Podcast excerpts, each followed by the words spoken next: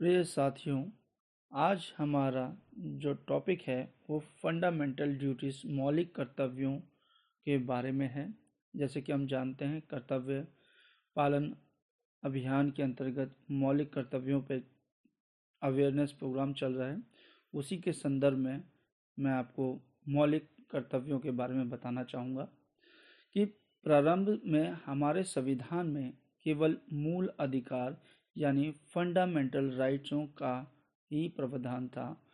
उनमें मूल कर्तव्यों का कोई प्रावधान नहीं था। यानी जब भारत का संविधान लागू हुआ, उस समय मौलिक कर्तव्यों की कोई व्यवस्था नहीं थी 1950 में। सन 1976 के संविधान संशोधन यानी संविधान में परिवर्तन द्वारा संविधान के भाग चार का में अनुच्छेद 51 ए जोड़कर मूल कर्तव्यों को शामिल किया गया। और ये जो मूल कर्तव्य शामिल किए गए, वो डॉक्टर स्वर्ण सिंह समिति की रिकमेंडेशन के आधार पर किए गए थे, जिन्होंने दस मूल कर्तव्यों को संविधान में डालने का प्रस्ताव दिया। और ये जो मूल कर्तव्य हैं, मूल कर्तव्यों का स्रोत हमारे दोस्त जो उस समय सोवियत संघ था, उससे प्रेरणा लेकर हमने अपने संविधान में मौलिक कर्तव्यों की व्यवस्था की। अब हम देखते हैं आर्टिकल 51 ए के अंतर्गत कौन कौन से मूल कर्तव्य थे। तो हम देखते हैं, पहला मूल कर्तव्य हमारा मौलिक कर्तव्य है कि संविधान का पालन करें और उसके आदर्श संस्थाओं, राष्ट्रीय ध्वज और राष्ट्रीय गान का आदर करें। इसका मतलब यह है कि जो हमारा संविधान 1950 में लागू हुआ था, उसका हमें शिद्दत से पालन करना है, उन नियमों को मानना है, उन आदर्शों को मानना है, उन फिलासफी को मानना है, जो हमारे संविधान में वर्णन है। राष्ट्र ध्वज का आदर करना है, यानी राष्ट्र ध्वज जो हमारा ध्वज है, उसको हमेशा सम्मान करना, उसका निरादर नहीं करना। जैसे कि मैंने पहले ही आपको बताया था कि पंद्रह अगस्त छब्बीस जनवरी के दौरान बहुत सारे ध्वज हमें बच्चों को स्कूलों में मिलते हैं और वो बच्चे क्या करते हैं? कागज़ के होते हैं या प्लास्टिक के होते हैं। प्लास्टिक के होते हैं तो उनको वो अपने हाथ में रखते हैं और जब जैसे पंद्रह अगस्त खत्म हुआ वो उनको एक साइड फेंक देते हैं। जिससे क्या होता है कि कागज़ तो डिस्ट्रॉय हो जाता है, मगर जो प्लास्टिक के जो झंडे होते हैं वो डिस्ट्रॉय नहीं होता और वो कहीं पैरों में पड़े होते हैं, कहीं वैसे होते हैं। तो हमें क्या करना है? हमें उनको ऐसा नहीं करना है, उनका सम्मान करना है कहीं किसी भी, कभी भी ध्वज को, कभी फटा पुराना ध्वज नहीं फहराना चाहिए, मैला कुचैला ध्वज नहीं फहराना चाहिए। और ध्वज को, जो जो रंग है, उसको हम अपर बॉडी पे पहन सकते हैं। यानी ऊपर की साइड पहन सकते हैं, मगर पतलून या लुंगी या पजामे के रूप में उसका उपयोग नहीं कर सकते। और ये ध्यान रखने वाली चीज़ है कि अगर हम राष्ट्र ध्वज के रंगों के कपड़े पहनते हैं तो उसमें अशोक चक्र नहीं होना चाहिए। तो ये एक विशेष चीज़ है।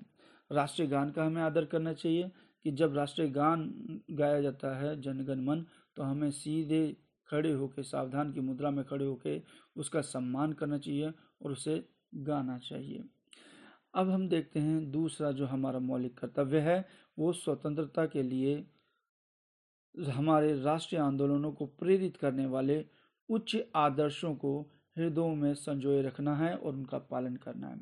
जैसे कि हम जानते हैं, राष्ट्रीय आंदोलन के दौरान हमारे बहुत सारे मूल्य थे, जैसे कि स्वतंत्रता, समानता, बंधुत्वता, धर्मनिरपेक्षता और बहुत सारी चीज़ें हैं।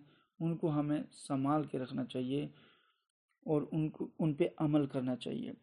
भारत की संप्रभुत्ता एकता और अखंडता की रक्षा करें और उसे अक्षुण बनाए रखें।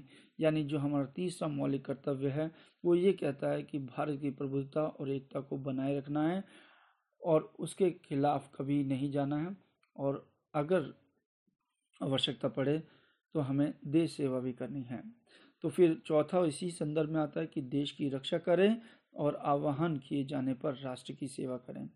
तो हम देखते हैं, देश की रक्षा करने के लिए हमें हमेशा तत्पर रहना चाहिए। ये हमारा मौलिक कर्तव्य है कि जब भी देश हमें आवाहन करे, बुलाए, हम राष्ट्र की सेवा, देश की सेवा करनी चाहिए। चाहे इस कोरोना काल में हम देख सकते हैं कि जितने भी हमारे नागरिक हैं अपने नागरिकों कर्तव्य पालन करते हुए अपने राष्ट्र के प्रति से, सेवा करने के लिए कोरोना काल में वो कार्य कर रहे हैं। भारत पांचवा है हमारा। भारत के सभी लोगों में समरसता और समान भ्रातृत्व की भावना का निर्माण करना यानी सभी लोग समानता का भावना का पालन करें भाईचारे की भावना का निर्माण करें और जो धर्म भाषा और प्रदेश या वर्ग पर आधारित सभी भेदभाव से परे हो ऐसी प्रथाओं का त्याग करें जो स्त्रियों के सम्मान के विरुद्ध हों। यानी हमें भाईचारे के साथ रहना है अपने साथियों के साथ, चाहे वो किसी भी धर्म का हो, हिंदू हो, मुसलमान हो, ऊँची जाति का हो, निम्न जाति का हो, सभी को बराबर रखना है। स्त्री पुरुषों में भेदभाव नहीं करना है हमें, है ना? लड़का लड़की में भेदभाव नहीं करना है। किसी भी प्रकार का भेदभाव नहीं करना है और ऐसी प्रथाओं को हमें त्यागना है जो स्त्रियों के सम्मान के विरुद्ध होती हैं। जैसे सती प्रथा हो गई, बाल विवाह हो गया, बहु विवाह हो गया, इससे स्त्रियों का सम्मान घटता है, ऐसी प्रथाओं को हमें त्यागना चाहिए। यह हमारा मौलिक कर्तव्य है।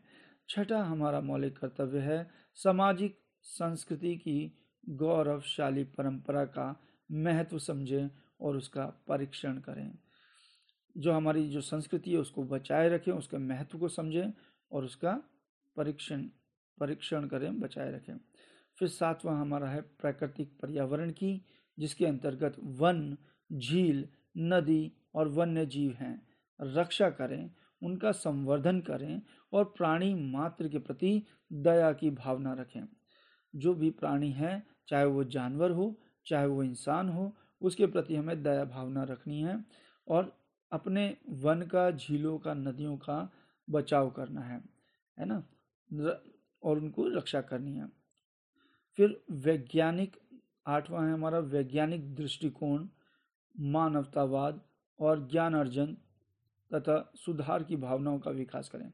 वैज्ञानिक दृष्टिकोण का मतलब ये होता है कि तर्क के आधार पर हम चीज़ों को माने। ये नहीं है अंधविश्वास पे हर चीज़ चली आ रही है, उसको मानते रहें। मानवतावाद यानी भाईचारे, इंसानियत का जो धर्म है, उसको अपनाएँ। ज्ञान अर्जन का मतलब होता है। अपना ज्ञान को अर्जित करें नए नए ज्ञान को प्राप्त करें और तथा सुधार की, अपने अंदर सुधार की भावना का विकास करें कि अगर हमारे अंदर कोई गलती है तो उसको सुधारें। जो नौवा है, सार्वजनिक संपत्ति की सुरक्षा करें, हिंसा से दूर रहें। सार्वजनिक संपत्ति मतलब स्कूल, हॉस्पिटल वगैरह, जो भी सरकार की प्रॉपर्टी है, जिसपे लोगों का सभी सामूहिक दायित्व है, सामूहिक अधिकार है, उस संपत्ति की रक्षा करें। हिंसा यानी मारपीट से दूर रहें। दसवां हमारा मौलिक कर्तव्य है कि व्यक्तिगत और सामूहिक गतिविधियों के सभी क्षेत्रों में उत्कर्ष की ओर बढ़ने का सतत प्रयास करें, जिससे राष्ट्र निरंतर बढ़ते हुए प्रयत्न और उपलब्धियों की नई ऊंचाइयाँ छू ले। तो ये जो दस मौलिक कर्तव्य थे, ये डॉक्टर स्वर्ण सिंह समिति द्वारा सन उन्नीस सौ छिहत्तर में बयालीसवें संविधान संशोधन द्वारा जोड़े गए। अब उसमें एक, अभी 2002 में एक मौलिक कर्तव्य और जोड़ा गया। अब हमारे मौलिक कर्तव्यों की संख्या 11 हो गई है। छियासीवीं संविधान संशोधन द्वारा ये मौलिक कर्तव्य ग्यारहवा जोड़ा गया कि जो माता पिता या संरक्षक हों, वे अपने छः से चौदह वर्ष के बच्चों के जो छः से चौदह वर्ष के बीच के बच्चे हैं, उनको, अपने बच्चों को शिक्षा प्रदान करने का अवसर प्रदान करें, कि वो अपने बच्चों को स्कूल में शिक्षा के लिए भेजें। इसी मूल कर्तव्य के संबंध में मैं एक बात और बताना चाहूँगा कि ये एक विवाद था एम सी मेहता बनाम भारत संघ के मामले में, जिसमें उच्चतम सुप्रीम कोर्ट ने ये रिकमेंडेशन दी थी कि देश के शिक्षण संस्थानों यानी जहाँ पे पढ़ाई लिखाई होती है संस्थानों में प्रति सप्ताह, प्रत्येक सप्ताह एक घंटा पर्यावरण संरक्षण की शिक्षा भी दी जानी चाहिए। और साथ ही साथ उन्होंने ये भी कहा था कि स्कूलों में बच्चों को नागरिक कर्तव्यों के प्रति जागरूक भी करना चाहिए। इन कर्तव्यों की बस एक आलोचना ये होती है कि ये जो कर्तव्य हैं, ये न्यायालय द्वारा यो, वाद योग्य नहीं है। यानी हम ये कह सकते हैं कि कर्तव्यों के उल्लंघन पर कोई दंड की व्यवस्था नहीं है। मूल कर्तव्यों के उल्लंघन पर संविधान में किसी तरह की दंड की व्यवस्था नहीं है। इससे इसका पालन होने में थोड़ी दिक्कत आती है। मगर हम ये जानते हैं कि ये जो जिन नैतिकता पे आधारित हमारे ए, नैतिकता पे आधारित हमारे कर्तव्य हैं हमें पालन करना चाहिए। सम अधिकार तभी हमें मिलेंगे जब हम कर्तव्यों का पालन करेंगे। गांधी जी ने अपने आप बड़े अच्छे शब्दों में बोला था कि जो अधिकार, जब हम अपने कर्तव्यों का पालन करेंगे तो अधिकार स्वयं अपने आप हमें मिल जाएँगे। तो हमें क्या करना है?